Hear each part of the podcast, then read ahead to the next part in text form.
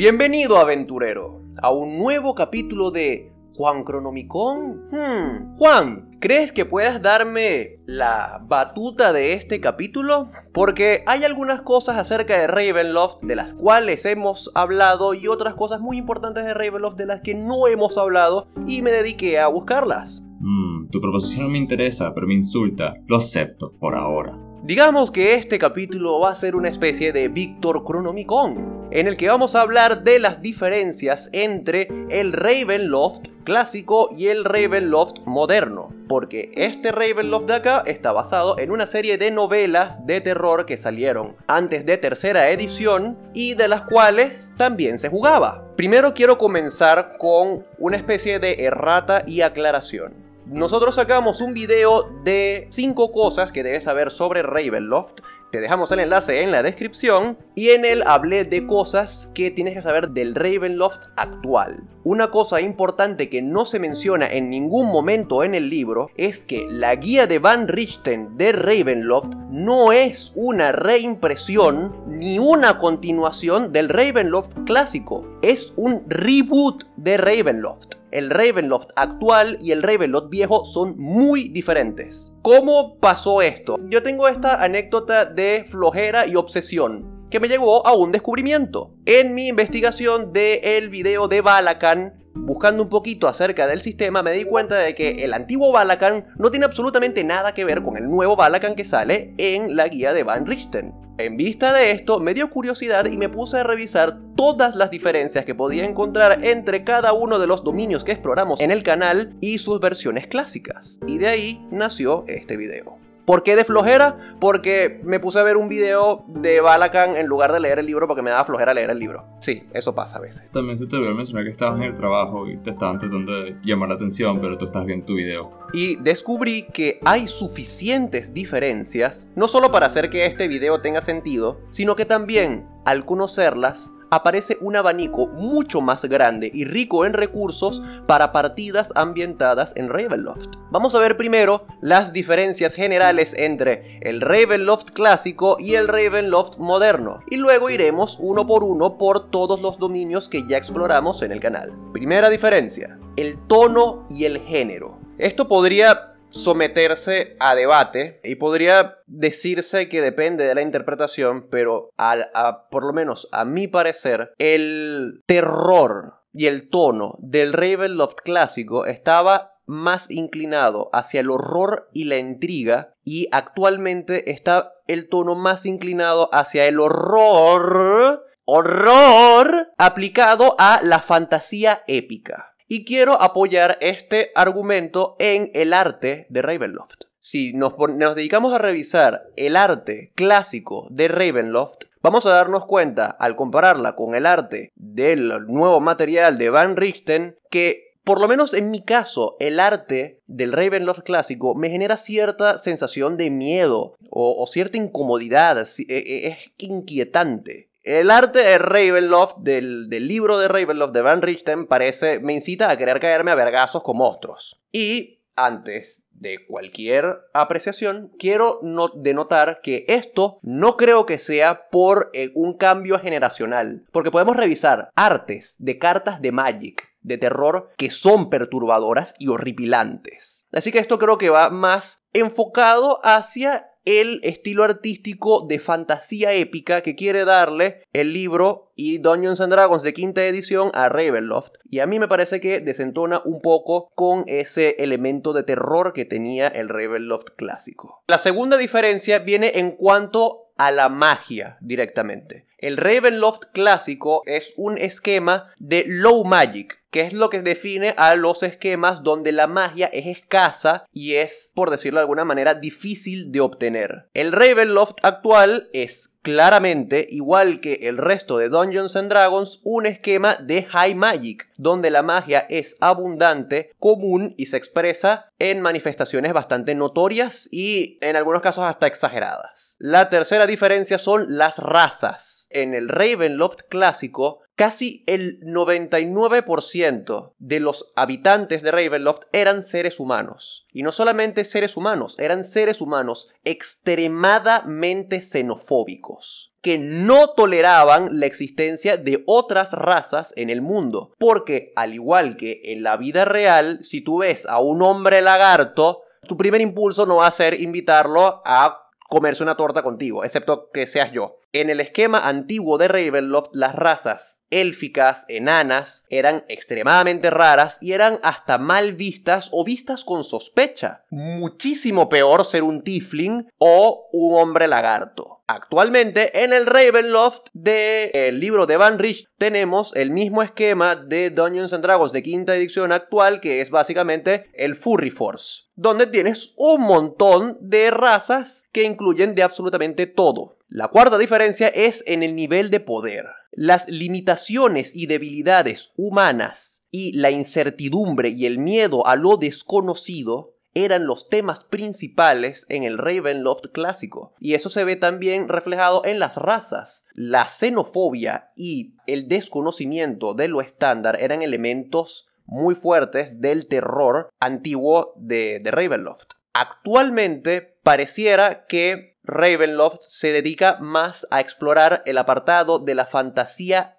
épica oscura. Fantasía ah, con elementos de terror, pero que están orientados hacia historias más heroicas o épicas. Y la quinta diferencia es en cuanto a los dominios. En el antiguo Ravenloft, en el Ravenloft clásico, todos los dominios de terror estaban juntos. Era una realidad continua y fluida. Y activamente las personas podrían cruzar de un dominio al otro. Los únicos que no podían cruzar dominios eran de hecho los señores oscuros. Y esto traía una serie de temas interesantes. Existían fricciones políticas y choques culturales entre los diferentes dominios, al punto de que, por ejemplo, Balakan podía estar en guerra con Haslan o Darkon podía tener relaciones diplomáticas y económicas con Ikath. Esto en el nuevo Ravenloft, donde cada uno de los dominios son localidades aisladas y separadas que no tienen contacto entre ellas, es imposible. Sin embargo, la nueva propuesta de Ravenloft con dominios que tienen una lógica conveniente y una narrativa cíclica y realidades autocontenidas permite explorar de una manera más condensada esta pesadilla dantesca que te ofrecen los dominios. Antes eran dominios que, a pesar de que tenían todo este choque cultural, estaban más con los pies en la tierra, eran más centrados en cosas cotidianas, con esta dimensión dantesca de diferentes lugares aislados, puedes dar más rienda suelta a conceptos locos que quieras implementar sin preocuparte de que la lógica abstracta y demencial de uno de los dominios afecte otro dominio que quieras abordar. Ahora vamos a ver qué opinan cada uno de ustedes de estas diferencias entre Ravenloft clásico y el Ravenloft actual. ¿Cuál les gusta más? ¿Cuál aplicarían? ¿Y cuál les parece más interesante? La diferencia en la que yo me quiero enfocar más es en la del estilo artístico. Mi razón por esto es porque a mí me gusta mucho el arte y yo me enfoco mucho en el arte de las, de las cosas, así que siento que este es en el cual puedo dar mi opinión más informada. Y Víctor mencionó que él no creía que fuera una cuestión de una diferencia generacional, pero yo honestamente creo que es está completamente basado en ese aspecto. De hecho, Víctor hasta mencionó las cartas de Magic como un ejemplo, pero hay que recordar que tanto Magic como Dungeon Dragons pertenecen a la misma gran compañía. Y últimamente, tanto en Magic como en Dungeon Dragons, yo he visto un cambio del estilo artístico a este estilo de arte digital que es ¿cómo decirlo? Realista a cierta forma, no tiene bordes marcados, no tiene decisiones artísticas individualistas, sino como que está todo homogeneizado para crear una sensación de un mundo que existe. De forma que tú veas tanto las cartas actuales de Magic como el arte actual de Dungeons Dragons y digan, sí, ok, eso puede existir. Comparado con cuestiones del arte vieja, que son cuestiones que rayan a veces hasta en el arte abstracto o en el arte absurdo, que tú dices como que, nicho, eso no puede existir. Pero al mismo tiempo, al hacer ese cambio y homogeneizar todo, se ha sacrificado un poquito de lo que es el alma de cada artista individual. Ya los artistas no están libres a hacer su estilo de arte predeterminado, sino como que tienen que acoplarse a un estilo artístico que cree esa sensación de realismo que me imagino, mi opinión, está basada en lo que es la inmersión del jugador. Que el jugador se sienta dentro de ese mundo y sienta que es un mundo que puede ser real. Pero en el arte original de Ravenloft podemos ver un estilo de arte en pintura de óleo que es muy reminiscente del terror clásico, de las portadas de horror clásico de las películas antiguas, lo que es Frankenstein, lo que es el primer Drácula, que es como su propio estilo. Y es un estilo que creo que está encapsulado en esa época y que es un estilo que por más que el arte digital intente recrear, no va a lograr recrear completamente. Entonces yo, yo creo que esa es una de las diferencias más marcadas que hay entre el Ravenloft viejo y el Ravenloft nuevo. Este, Víctor, ¿me puedes recordar rápidamente, o sea, tipo en una oración, cuál era tu quinta diferencia?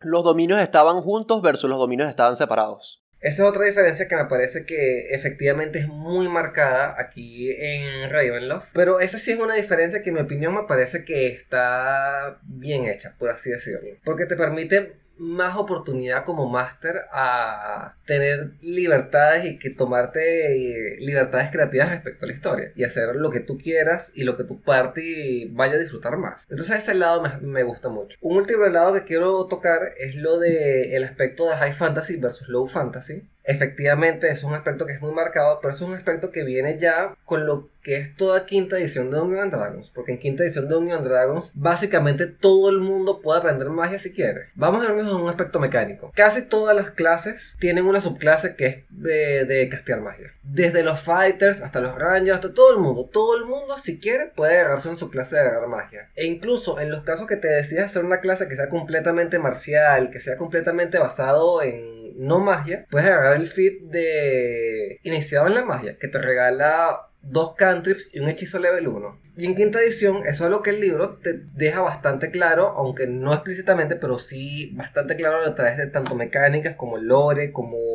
todo lo que son las criaturas de encuentros, que es que el acceso a la magia es común. Entonces siento que es una diferencia que era importante hacer porque era inevitable. Simplemente, si queríamos adaptar a Ravenloft a quinta edición, teníamos que aceptar el hecho de que lo que es la magia, lo que es las razas distribuidas, como dice Víctor, en el mundo furry, que hay razas de todo tipo, e, eso es quinta edición. Entonces era inevitable esa diferencia en Ravenloft de eh, viejo con el Ravenloft actual. Y de hecho por eso me parece a mí que decidieron hacer Ravenloft no una continuación, sino un reboot, porque el meta, por decirlo de alguna manera, actual de Dungeons and Dragons no da cabida para retomar el, el esquema antiguo, sino que tienes que adaptarlo a las nuevas exigencias del sistema. Y aunque me gustaría acotar que interesantemente en el plano Darkon, que es el que yo estuve estudiando para el video, el Darkon nuevo no te da prácticamente nada de historia acerca del regente del señor oscuro de ese plano, Asalin Rex. Mientras que en el Ravenloft viejo, el plano está muy enfocado en Asalin Rex. Entonces, si a la hora de tu partida quieres buscar lore oculto de tu plano o de tu subdominio, puedes buscar el lore viejo. O sea, no son mutuamente excluyentes.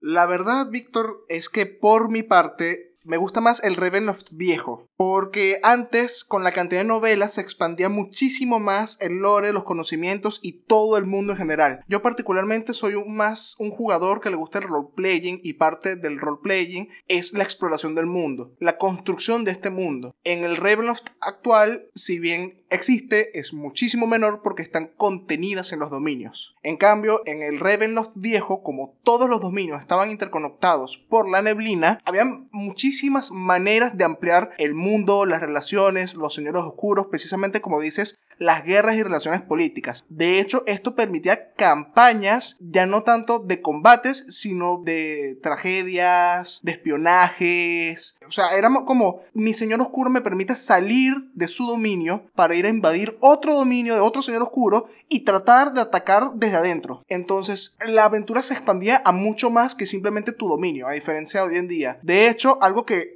se menciona mucho en el libro de Van Richten es tratar de escapar del dominio. ¿Escapar a dónde? Porque de hecho, uno de los efectos random, aleatorios que hay si te metes a viajar en la neblina es que regresas al plano físico fuera de Ravenloft como por 6 horas máximo. Y después la neblina te vuelve a tragar. Entonces, ¿realmente escapas de Ravenloft? ¿Y a dónde? ¿Realmente escapas de tu dominio? Aquí, si bien no sales de Ravenloft, por lo menos sí podías escapar de tu dominio. Hoy en día es obligatorio el carnaval para poder viajar. Porque la única manera, quizás, quizás, teniendo el talismán para viajar a otro dominio. Quizás. Adicional a eso, me gusta más el que toquen temas crudos como lo de la xenofobia y los tipos de captura de antes. Eso también estoy de acuerdo un tanto con Alejandro, eso sí es un tanto generacional, que se evitan esos temas justamente también que Van, Van Richten, en el libro, se hace la acotación de evita utilizar ciertos tipos de terrores que incomodan mucho a los jugadores. Estos temas son incómodos y se tratan de evitar en el lore actual. Y finalmente, la diferencia más marcada es el tipo de fantasía. Como mencionaste,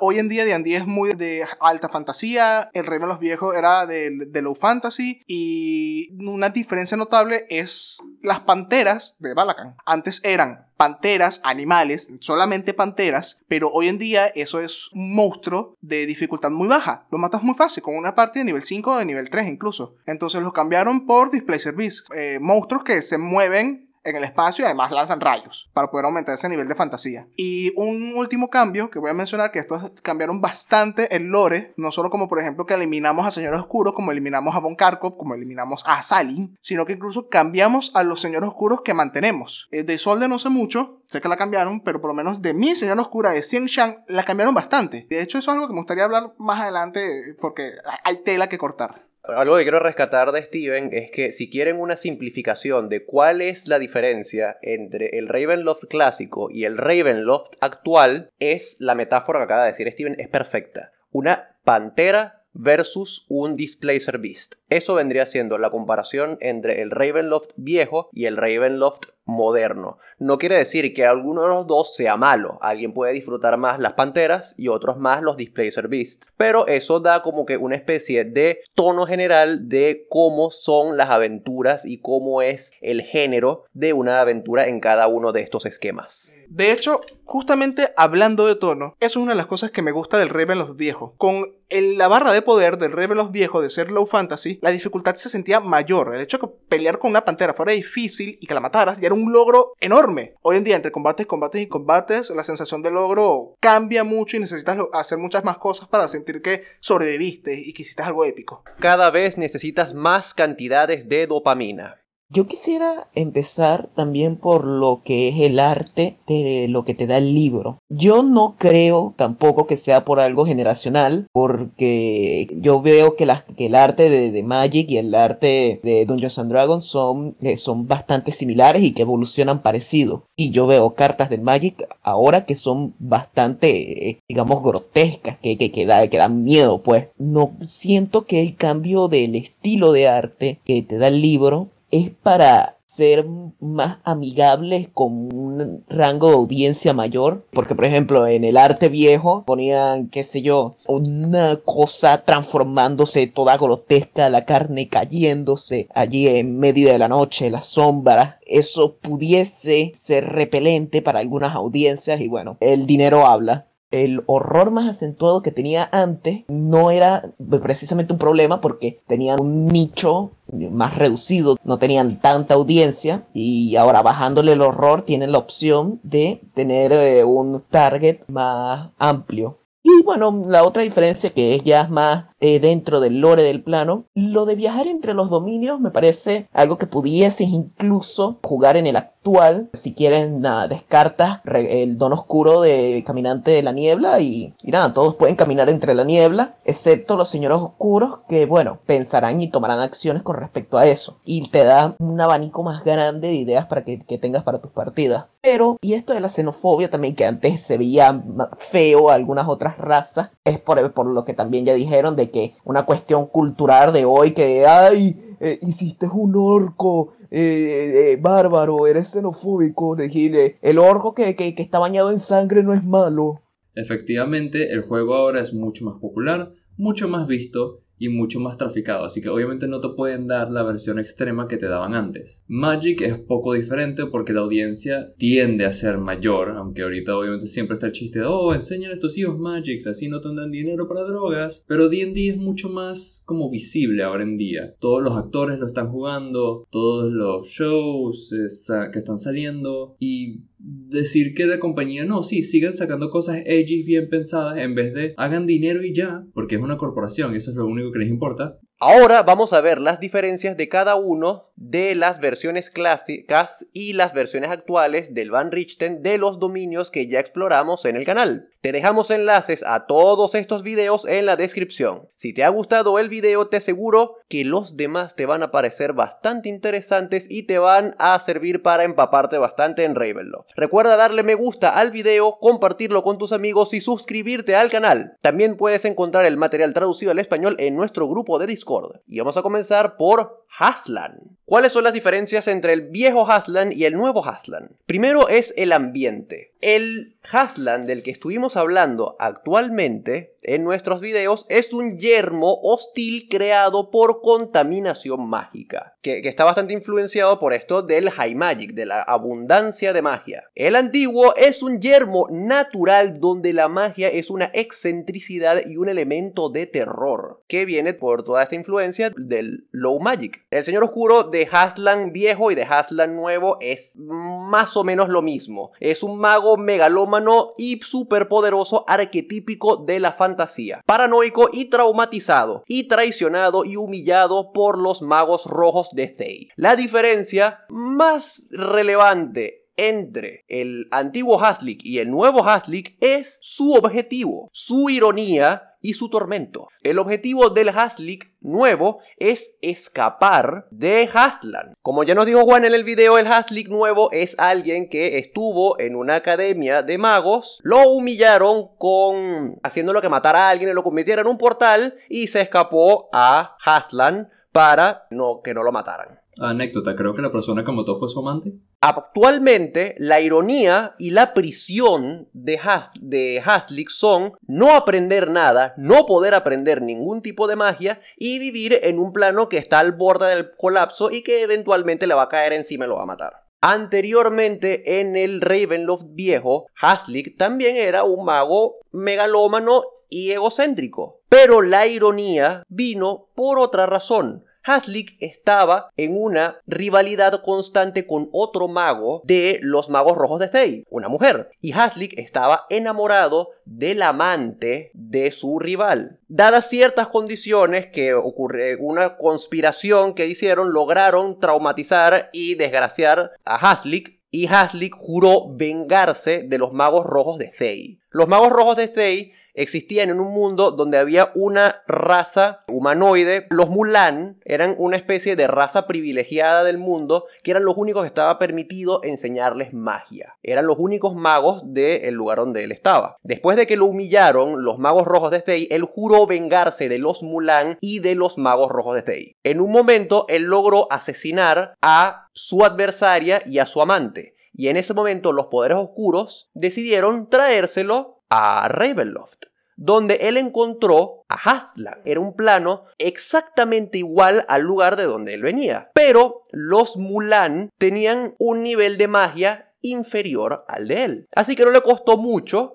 hacerse del poder del plano. Pero ¿qué pasa? Para poder conservar las políticas y evitar que hubiese una guerra civil en el plano, él tuvo que empezar a liderar a los Mulan y a los magos rojos de Thay, personas a las que él odiaba. Él odió cada instante de su estadía en ese plano y empezó a armar un plan para poder vengarse de los magos de Stay del otro mundo. Pero mientras más profundizaba en estos planes, más se daba cuenta que tenía que aliarse con las personas que odiaba. Y ese era el tormento de Haslik en la versión original. Los elementos de tensión entre el Haslan viejo y el Haslan nuevo también son una diferencia. Ahora, el elemento de tensión es el peligro de la magia salvaje y de los cataclismos mágicos que hay en el plano. Anteriormente eran roces culturales y sociales, la existencia de la magia desconocida y el dungeon crawling.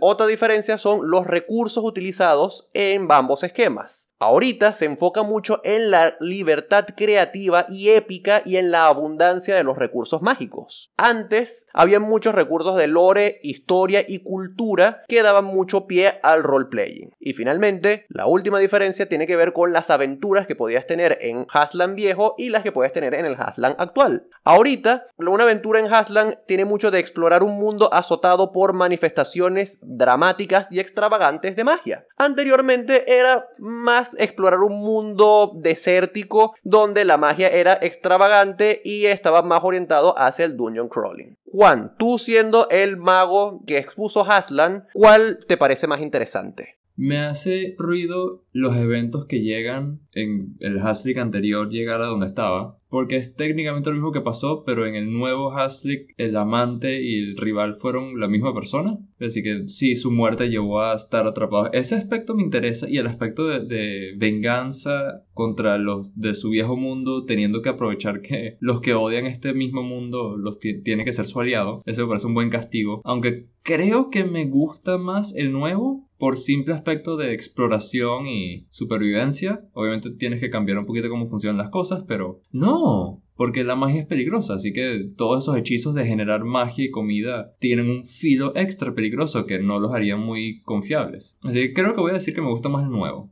Aunque el aspecto de personalidad de Haslick viejo me gustaría traerlos hacia la versión nueva.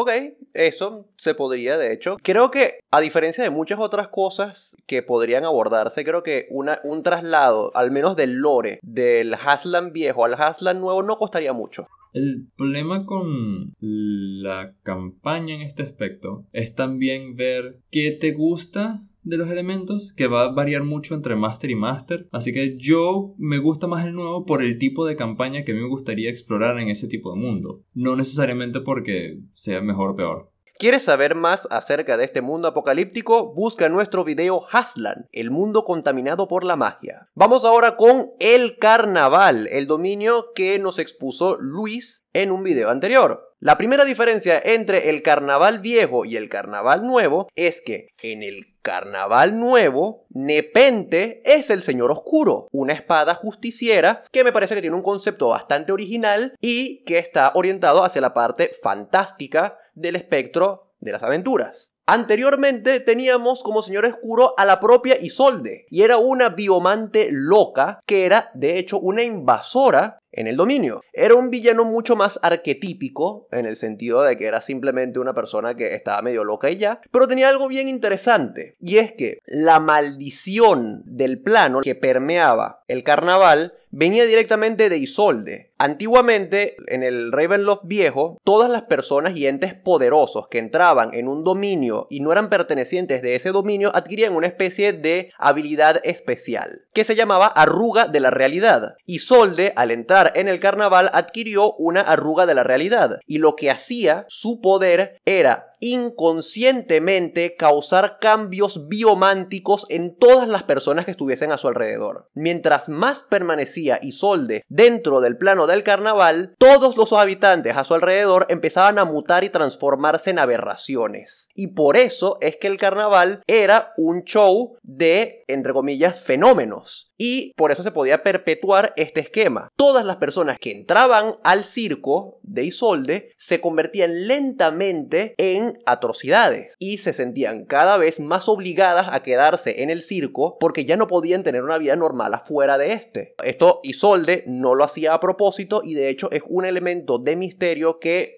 que es recurrente en las aventuras en el carnaval. Lo cual me lleva a la segunda diferencia, el elemento de tensión o de terror en el nuevo carnaval es el mercado de Litwick, que son todas estas hadas maléficas que están activamente tratando de joder a la gente dentro del plano. Antiguamente, el elemento de tensión estaba más orientado hacia la torsión. La torsión era el nombre que tenía esta arruga de la realidad de Isolde era una maldición biomántica que hacía que existiese un campo de horror corporal constante alrededor de Isolde. E Isolde incluso podía manipularla a voluntad por ser una biomante. En el carnaval actual, el terror viene dado por, además de las cosas horribles que puedes ver, cosas terribles que te pueden pasar porque las hadas son malvadas. Y en el carnaval antiguo, el terror venía porque cada hora que pasabas dentro del plano, tu cuerpo empezaba a mutar y empezabas a convertirte en una versión horrible de ti mismo. La tercera diferencia es la motivación de Isolde. En el nuevo carnaval, la venganza alimentada por Nepente era la motivación de Isolde. Antiguamente, Isolde tenía su propia motivación que estaba alimentada nada más por sus propios delirios. Y cabe destacar que, a diferencia de el carnaval actual, donde Isolde, a pesar de estar medio loca por la espada, tiene motivos, entre comillas, nobles, la antigua Isolde no era tan noble y sus acciones eran más cuestionables. Otra diferencia menos relevante, pero igual interesante, es el caballero que llama, el demonio que Isolde está persiguiendo. Porque eh, actualmente en el, el, carnaval del libro de Van Richten, el demonio es una entidad mayormente indefinida contratado por Sibilna para joder a Isolde en un momento. Antiguamente se detallaba más quién era el caballero que llama. Era un incubo que era bastante relevante en Ravenloft, que hizo muchos desastres en Ravenloft y que activamente atrapó a Isolde en Ravenloft a propósito. Porque Isolde se dedicó a darle casa y el tipo dijo que la dilla esta tipa la voy a encerrar en Ravenloft. Y quedó preso en Ravenloft también. Y la quinta diferencia tiene que ver con la temática. Ahorita, en el Ravenloft actual de Van Richten, en las temáticas que van a tener las aventuras van a ser más de un show fantástico con cosas terroríficas y aterradoras. Si quieres hacer una aventura con el carnaval antiguo del Ravenloft clásico, la cosa va a estar más movida hacia el tema de la belleza versus la fealdad.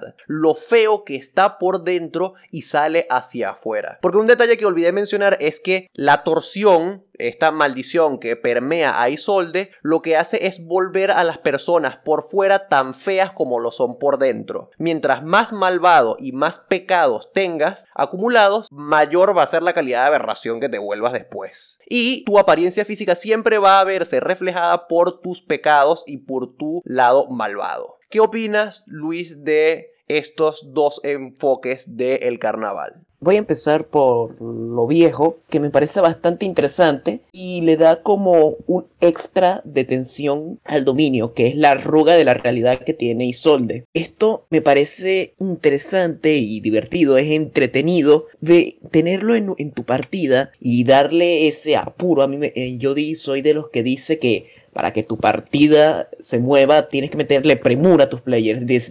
Algo que tú les digas, bueno, si no hacen esto en tanto tiempo va a pasar esto, que sea normalmente son cosas malas y para mí que, cada hora mi cuerpo esté mutando eh, en cosas asquerosas, eh, no, no, sé, no, no me gusta. Pero bueno, y también le da una justificación a que el dominio sea un dominio móvil, que precisamente para no afectar tanto a la gente, para que no hacer tantas deformidades, gente deforme, y Sol de venga y mueve el plano, pues.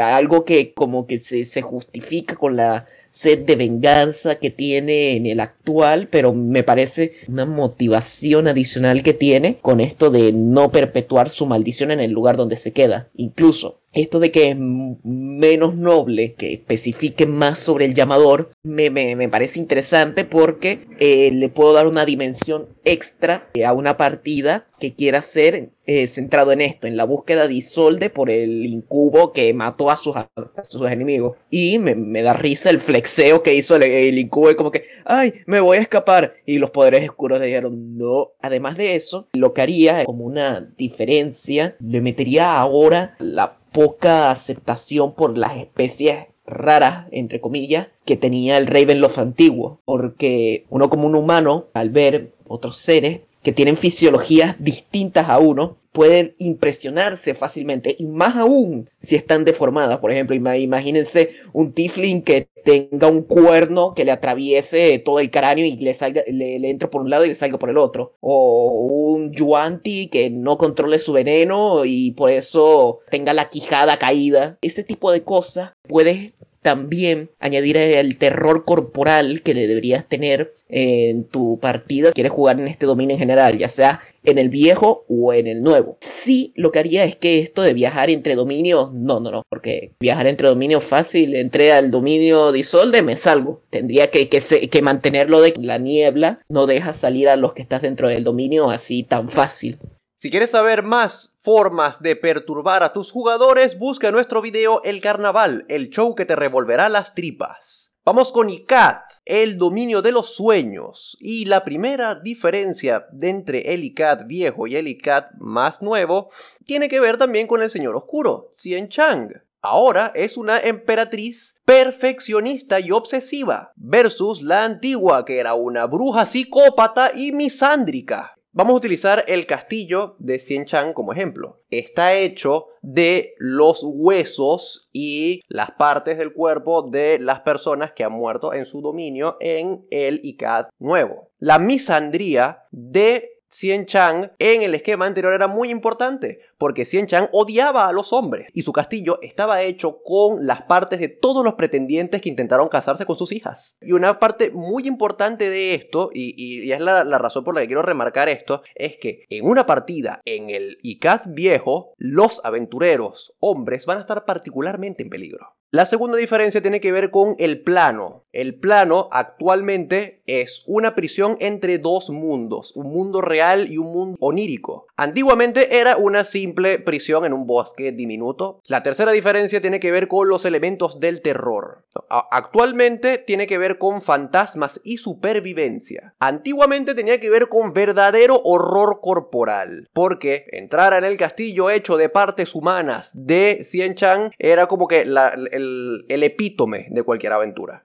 La cuarta diferencia tiene que ver con las hijas, que actualmente son monstruos por fuera y princesas por dentro. Antiguamente eran princesas por fuera y monstruos por dentro, excepto una. Y la quinta diferencia tiene que ver con la modalidad de juego, que a mi parecer el, el esquema actual se presta mucho para partidas cortas. Y antiguamente se prestaba para partidas aún más cortas. ¿Qué opina Steven, el experto en ICAD? La verdad es que a nivel general lo abarcaste bastante bien. Unos otros detalles menores como en el trasfondo de Xian que justamente su misandría parte es del odio a su padre. Freud estaría tan orgulloso de esto, porque justamente es una historia similar a la de Mulan, la de la película. Era una mujer que no se le quería dejar aprender las artes mágicas de los hombres. Y ella dijo, no, las aprendió. Y también aprendió las artes mágicas de la familia de su madre. Luego mató al padre con veneno. Y luego volvió imbéciles a sus tres hermanos y a la madre. Era psicópata y ya. Después era que, oh, es que esta es una mujer inteligente, vamos a elogiarla. Y ahí fue que llegó a un puesto de poder, pero no emperatriz. Y simplemente, como ella era fuerte, empezó a subyugar a las demás personas en, en el sitio. Y así es como realmente ella llega a ser vista con malos ojos por los poderes oscuros.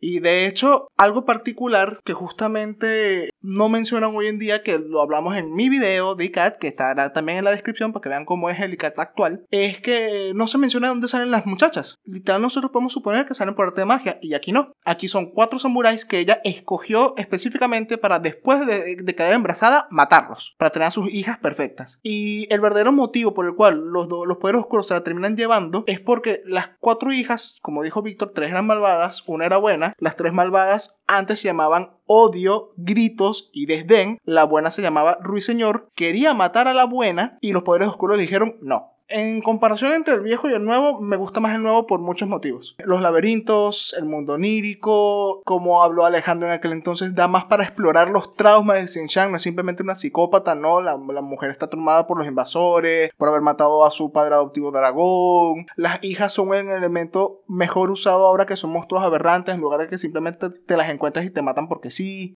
Honestamente, los cambios a ICAT valieron mucho la pena. Yo prefiero por mucho el ICAT actual. Y de hecho, si tratan de buscar Delicat viejo, no van a encontrar casi nada. Por lo mismo de que era un plano muy sencillo. ¿Quieres ideas locas para desatar un mundo de pesadilla en tu campaña? Busca nuestro video ICAT, la pesadilla comunista. Vamos con Darkon. Y antes de empezar con las diferencias del el Darkon antiguo y el Darkon actual, quiero dar lo que prometí en el otro video que salió junto con este, la historia de Asalin. Asalin era un mago prodigioso en una tierra que no me acuerdo cómo se llama. El punto es que desde muy chiquito decidió inspirarse en su padre tiránico para ser una persona muy mala. Y a la única persona que realmente quiso Asalin en toda su vida, que antes se llamaba Firan, era a su hermano, que era una persona muy, muy, muy buena. Pero, como suele pasar con todas las cosas lindas de esta vida, la única persona que Asalin alguna vez quiso murió en manos de un demonio que Asalin mismo liberó. Luego, Asalin este, se convirtió en un tirano también y tuvo su propio hijo, al que llamó como su hermano, y que era igual de bueno que su hermano. Y por alguna extraña razón eso le daba rechera, así que también lo mató, pero esta vez a propósito. Y ahí fue cuando los poderes oscuros decidieron llevárselo a Ravenloft pero no a cualquier parte de Ravenloft, a Barovia, donde conoció a su nuevo mejor amigo, Strad, el vampiro. Y aquí viene una parte bien interesante. La nueva maldición de Asalin. Asalin Rex adquirió la maldición de no poder aprender más magia. Así es, Haslik en el Ravenloft antiguo no era Haslik, era Asalin. Asalin era quien no podía aprender más magia y dependía de enseñarle a Strad nuevos trucos mágicos para encontrar la forma de salir de Ravenloft y poder seguir aprendiendo magia. Porque ahora su nueva maldición era que se había vuelto un lich para poder aprender más magia y ahora ya no podía aprender más magia. Ahora era un ser despreciable y no muerto y que no importa qué tanta magia controlaba, habían ciertas cosas que no podían alzársele más por estar muerto. Así que él odiaba su estado de lich pero era necesario para aprender más cosas, cosas que ya no podía hacer. El punto es que llegó un momento en el que Asalin se cansó de la incompetencia de Strad y se fue de Barovia. Y ahí fue cuando los poderes oscuros decidieron regalarle su propio plano y le regalaron Darkon. Esto no se presenta en muchos materiales de Ravenloft clásico, no está muy claro de si es la verdad o no, pero hay un material en específico, una aventura en específica en la que plantean cómo pudo haber sido el origen de Asalin en Darkon. Asalin, cuando entró por primera vez en Darkon, sufrió una transformación y se separó en dos partes. En Firan, que era el típico héroe chonen justiciero, y Darkulus Rex, el rey de Darkon. Y la misión de Firan era acabar con Darkulus Rex. Y en el momento en el que Firan logró acabar con Darkulus Rex, se volvieron a fusionar en Asalin. Y Asalin pudo tener el sabor en la boca de cómo pudo recuperar su humanidad y la perdió nuevamente por culpa de una triquiñuela de los poderes oscuros. Lo que siempre quiso Asalin, que fue recuperar su bondad y su humanidad y renunciar a la carga de ser un tirano egocéntrico, lo perdió buscando activamente su objetivo como héroe. Ahora vamos con las diferencias entre el Darkon nuevo y el Darkon viejo. En el Darkon nuevo, Asalin está ausente porque se escapó y los malos son otros villanos. Y eso lo, lo contrastamos con el Darkon viejo, que es donde Asalin es el supervillano. Ambos esquemas son Asalin-céntricos, por decirlo de alguna manera, solo que en uno él es la potencial solución a todos los problemas y en el otro él es el problema. La segunda diferencia viene con la historia y la construcción del setting. En la construcción del setting actual tiene mucho de la mezcla de las motivaciones y los trasfondos de varios personajes. En cambio, el Darkon antiguo está totalmente construido en base, en servicio de los intereses, las motivaciones y las relaciones de Asalin. Específicamente la relación que tenía con Strad, con quien estaba constantemente en guerra. La tercera diferencia tiene que ver con el elemento de tensión, y esta es la más clara de todas, que irónicamente abordamos de cierta manera en nuestro video de Darkon. El elemento de tensión actual es el apocalipsis, es el terror cataclísmico. En el Darkon antiguo tiene que ver más con el terror psicológico y por una especie de maldición que permeaba el plano. Porque la maldición no solamente hacía que Asalin fuese incapaz de aprender más magia. También afectaba a los habitantes del plano. Cada día que pasabas dentro de Darkon te convencías de que tú pertenecías a Darkon y te olvidabas de tu antigua vida y empezabas a asimilar Darkon como tu nuevo hogar hasta llegar al punto en el que no querías irte de Darkon jamás. Olvidabas toda tu vida y tu personalidad se suplantaba por una personalidad que le sirviese al Señor Oscuro. Entonces tenías ese, ese elemento de carrera contra el tiempo antes de volverte un esclavo sin mente de Asalin. El cuarto, la cuarta diferencia tiene que ver con la resolución de la aventura, que de nuevo tocamos el mismo esquema Asalin céntrico de la construcción del setting. En el más nuevo, Asalin es la clave y en el antiguo, Asalin es el malo. Y la quinta diferencia tiene que ver con la modalidad del juego. Ahora tiene más que ver con una fantasía épica, modular, con algunos toques de intriga, y antes era más una aventura de fantasía clásica y arquetípica. Alejandro, ¿cuál de los dos Darkons te gusta más? Bueno, esa es una pregunta difícil de responder porque dar con la diferencia de los otros dominios que hemos mencionado acá es uno que fácilmente podrías tomar el Darkon nuevo como la secuela del Darkon viejo. En el Darkon viejo Asalin tuvo éxito en escapar del plano y eso es lo que causó la, el Darkon nuevo. Entonces no es como que prefiero uno por encima del otro, sino es más como que qué tipo de aventura le quiero dar la parte y cuál de los dos settings me gusta más para dárselo a la parte que estaría resolviendo esa aventura. Aunque el hecho de que el Darkon anterior, lo que mencionaste en la diferencia 3, cada día te convertirás más en como un habitante de Darkon, me parece un detalle muy muy interesante que es como triste que se haya perdido en el Darkon nuevo. Especialmente porque los habitantes de Darkon en el Darkon nuevo, como mencionamos en el video, por múltiples razones están negados a ver lo que está sucediendo en el, en el plano, están negados a aceptar la destrucción del plano. Entonces fácilmente lo podrías justificar con lo mismo del Darkon viejo de que están tan mentalmente leales al plano que se reniegan a ver su destrucción. En general yo diría como que ambos Darkon me encantan y depende de qué tipo de aventura le quieras dar a tu parte.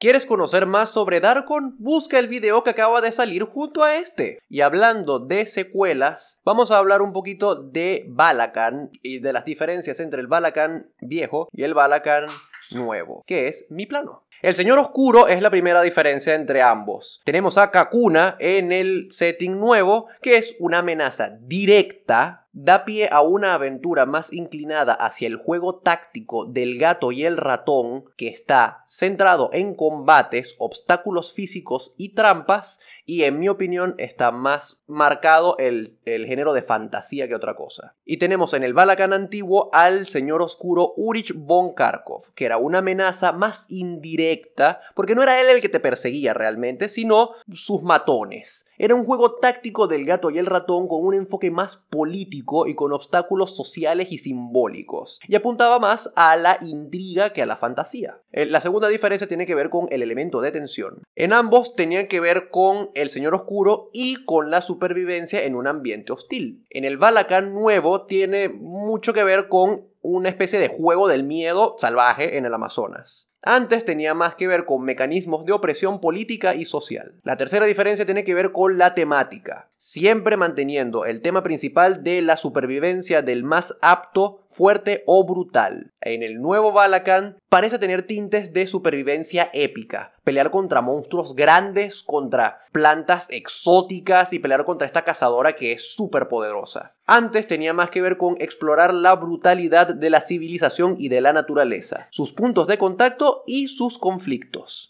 La modalidad de juego es otra diferencia. El Balakan más actual parece estar más orientado al combate táctico y la interacción con el entorno, y el Balakan viejo parece estar más orientada hacia el role-playing y las interacciones sociales. Y la quinta diferencia, que está totalmente justificada, es que en el Balakan actual hay poco lore y poca información disponible versus la cantidad ingente de lore y de información que hay del Balakan viejo. Pero esto tiene más que ver porque el Balakan viejo tenía un montón de novelas respaldándolo y el Balakan nuevo es un extracto de un capítulo de un libro nuevo que acaba de salir.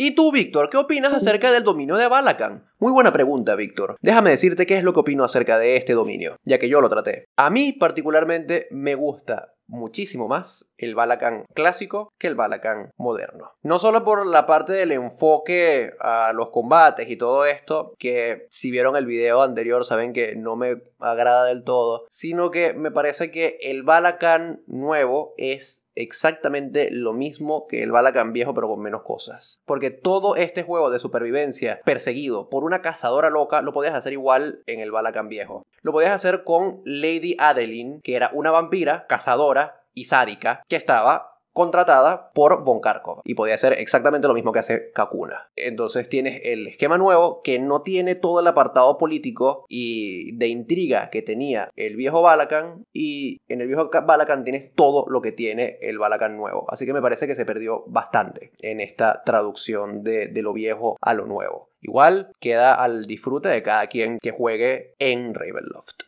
¿Quieres aprender a aterrar a tus jugadores con supervivencia hardcore? Busca nuestro video Balakan, Cazador o Presa, Survival Horror. Hay unas cosas que quisiera remarcar de todo lo que se ha hablado. Una constante en el Ravenloft viejo es que las historias son tragedias y casi todas, o por lo menos las que hemos tratado, relacionados con aspectos amorosos, románticos o de afecto. Y Solde viaja entre los dominios por no querer arruinar a otros más allá de lo que es su objetivo de venganza o de ataque. Haslik fue por matar a quien quería fuera su amante y al amante de su rival. Xiangshan por querer matar a su hija. Strad por su amor que nunca tuvo. Y Asani por su amor propio. En cambio, hoy en día hay una mayor diversidad de intenciones. Simplemente que ser megalómano, querer salir, control, cacería, supervivencia de tu especie. Amplían un poco más eso en el Ravenloft nuevo, que la verdad sí me parece un aditivo muy bueno en el nuevo lore de Ravenloft. Y si bien me parece curioso que quitaran a Azerin un pilar de Ravenloft, no lo quitaron del todo, lo repartieron entre otros señores oscuros, que parecieran no tenían tanta relevancia antes. Haslik le agregaron la nueva dimensión de magia ya que es un plano de magia. Su aspecto de que la gente en Darkon terminaba siendo esclavos de Asalin con descendientes, se lo metieron a Shan en el mundo de los sueños. Entonces era como, vamos a agarrar estos elementos que ya teníamos en Ravenloft y vamos a repartirlo a otros dominios que les hacían falta tener más desarrollo para tratar de expandir un poco más el área de juego y que no todo sea Barovia y Darkon.